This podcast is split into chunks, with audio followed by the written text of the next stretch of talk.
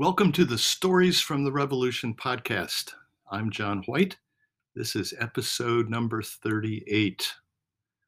The revolution that we are talking about is the massive spiritual paradigm shift that is currently underway in the US and around the world. And in these stories, we are identifying key elements of this shift and inviting you to join in on the revolution. In this episode, I'll be talking specifically about the transformational power of gentle curiosity. In the Luke 10 community, that's what I'm a part of, we talk about two skill sets that are necessary for making disciples mentoring and coaching. And let me explain to you how we use these terms. First of all, mentoring. As we use this term, it means seeing people as buckets that need to be filled. So we mentor by telling and teaching. We impart needed information, biblical truth, relational principles, and so on. So again, people are buckets that need to be filled. In coaching, we see people as acorns that are filled with potential. As you know, every acorn, there is a whole oak tree waiting to begin growing. So we coach by using gentle curiosity, asking questions that matter, by educing, that word remember means to draw out, educing the grace that resides in each person, the potential that's there. And we coach by listening deeply to the answers to our questions. In the old paradigm of church, most of the emphasis has been on one form or another of mentoring. This takes place through teaching, whether in a group or one on one. So, for instance, when I was in seminary, I had classes, uh, a number of classes called homiletics, which is kind of the science of preaching or teaching. Um, however, in seminary, there were no classes on the science of asking great questions or of listening deeply. Both mentoring and coaching are important and needed, but they are, we would contend, out of balance. In general, most of us are much better at mentoring, mentoring, at teaching, at telling, at giving advice, pouring into people. We're better at that than we are at coaching, which is asking, drawing out, listening. So that's a skill that we particularly work on in Luke 10. Now, coaching as we're using this word, is built on the concept of prevenience. If you've been around Luke 10 for a while, you've heard that word before. The word prevenient simply means before. I was introduced to this transformational concept by Eugene Peterson. He's the guy that did the, the message paraphrase of the Bible. And he said that God is always at work before I show up. He's always initiating things. So it's my job not to show up and try to make something happen. That's really the way that I was trained early on in my Christian life. Um, there were things that we need to make happen. But Peterson turned me around completely on that when I began to understand the concept of prevenience.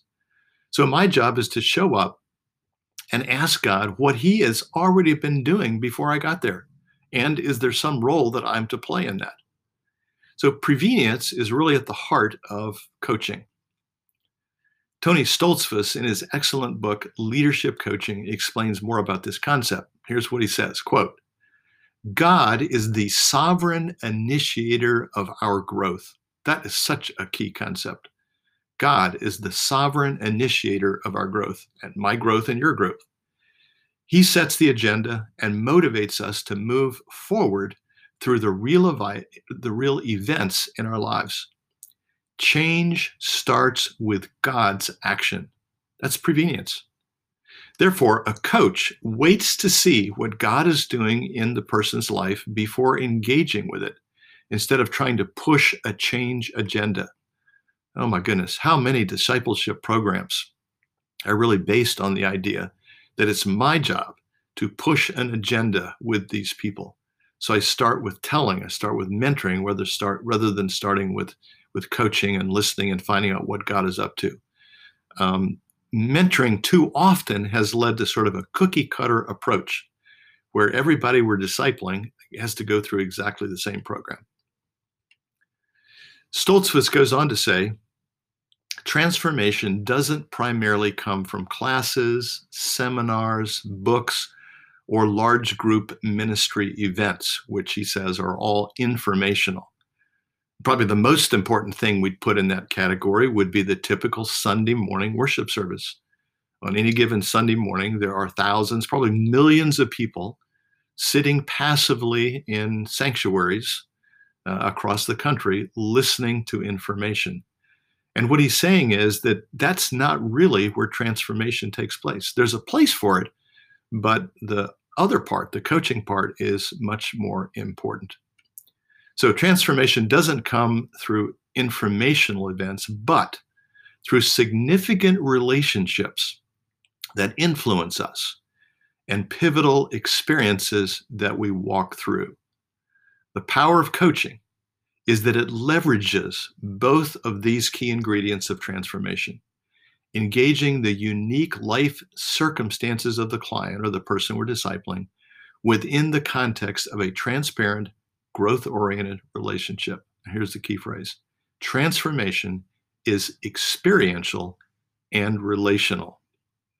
This is exactly what Jim Wilder has been telling us. Uh, that all the brain research has indicated that uh, left brain oriented activities and that's really what the church in the old paradigm has focused on left brain informational situations. Um, that that that's not where character change really takes place. The transformation, character transformation, is right brained, and that's what coaching really centers on. I was thinking, you know, that if if preaching changed lives, America would be the most godly country in history because we really focus on preaching. But in fact, as we all know, the US is increasingly becoming a post Christian country.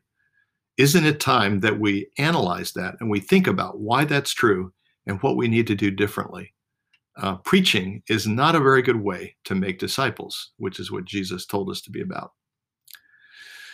In Luke 10, the Luke 10 community, one of our values is to become radical attention payers. This is a skill to be developed. First of all, paying radical attention to the Lord and then to other people. Coaching is one of the ways that we do this. We make disciples by being gently curious in order to discover where God is at work in a person's life. Once you find that, once you find where God is initiating in a person's life, everything else is easy because that's the place where motivation resides using the gospel of knowledge and duty that's the phrase that we used in our book um, joy fueled to try to create change to try to motivate people in a particular direction is no longer necessary. In addition it's not very effective. Because when you find the place that god is initiating um, that's where motivation is. So i want you to know that coaching is a skill that can be learned. That's the encouraging thing. You're not necessarily born with this. One of the other books that's help, helped me with this, uh, written by Susan Scott, and it's called Fierce Conversations. I love that title. She doesn't mean fierce in the sense of angry, but uh, but intentional. Um, asking, she she says, asking questions that matter. And so I think it's possible to be both fierce and gentle at the same time. I want to encourage you, if this is making sense to you, one of the steps you can make is to begin to make a list of great questions. Um, where's that going to come from? Experimenting, trying different questions and see what results you get. Asking your friends, uh, what are questions that they've used that uh, are, are really helpful in uh, helping people unpack what's going on in their lives? um, here's an example of a great question. Uh, what, as I'm talking to somebody, what is your sense of the growing edge of your relationship with Jesus right now? They may or may not be aware of that, but it's a great starting place. And if you ask that question, um, people will begin to think about that. In Church 101, we teach people how to connect on a heart level by using a very simple a little tool that we call checking in with SASHET, where people are um, checking in by sharing an emotion.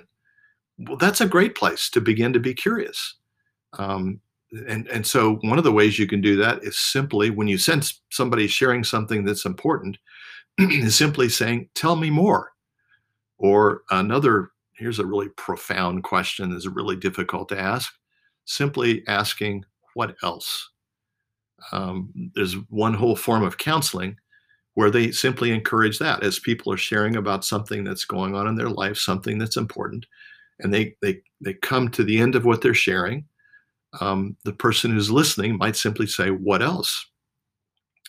Often people have something else to share. They'll share that. Come to the end of that, person can say, "What else?"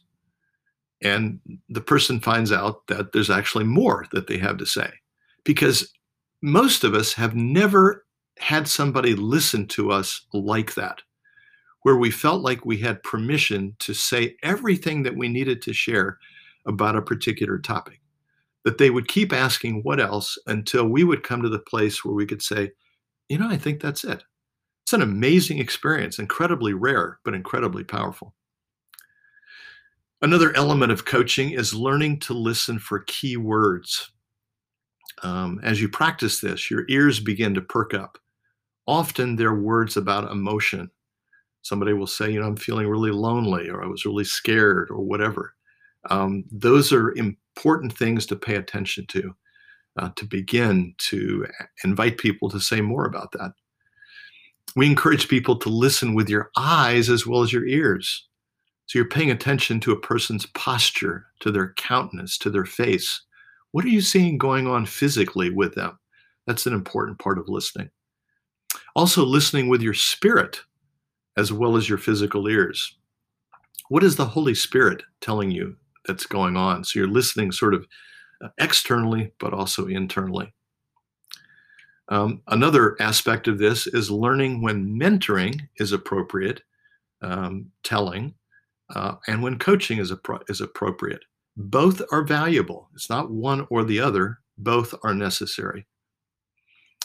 Within the Luke 10 community, we are especially committed to learning skills of coaching, of becoming great listeners. So every Church 101 group, and Church 101 is kind of the entry level starting place with Luke 10. That's a five week course, and that's where people start. Uh, and every group has a facilitator the job of the facilitator who's been trained is to help the group learn to listen to each other as well as to the Lord. And then from Church 101, people can go on, if the Lord leads them, to join a leader team. And we're doing the same kinds of things there. We're developing the skill of learning to listen deeply to one another. And then there's another step after that facilitator training. Same kind of skills, learning to be radical attention payers. So that's what the skill of coaching is about. It's listening for God's prevenient work um, in the process of making disciples. This is part of the new paradigm for church. This is part of the revolution. And the good news is you can start practicing today. This is not, as I sometimes say, uh, rocket surgery. Uh, it's it's really pretty simple to learn how to do this. Uh, it's important to be a part of a community that's learning how to do it. But you can begin experimenting with this today. Just begin uh, experimenting with asking questions. See which questions really work. And ask questions uh, and be gently curious before you focus on giving advice or imparting information. Ask the coach, the Holy Spirit, to help you be gently curious. That's one of the ways to join the revolution that is underway. So I'm John White, and I am delighted to be on this journey with you today.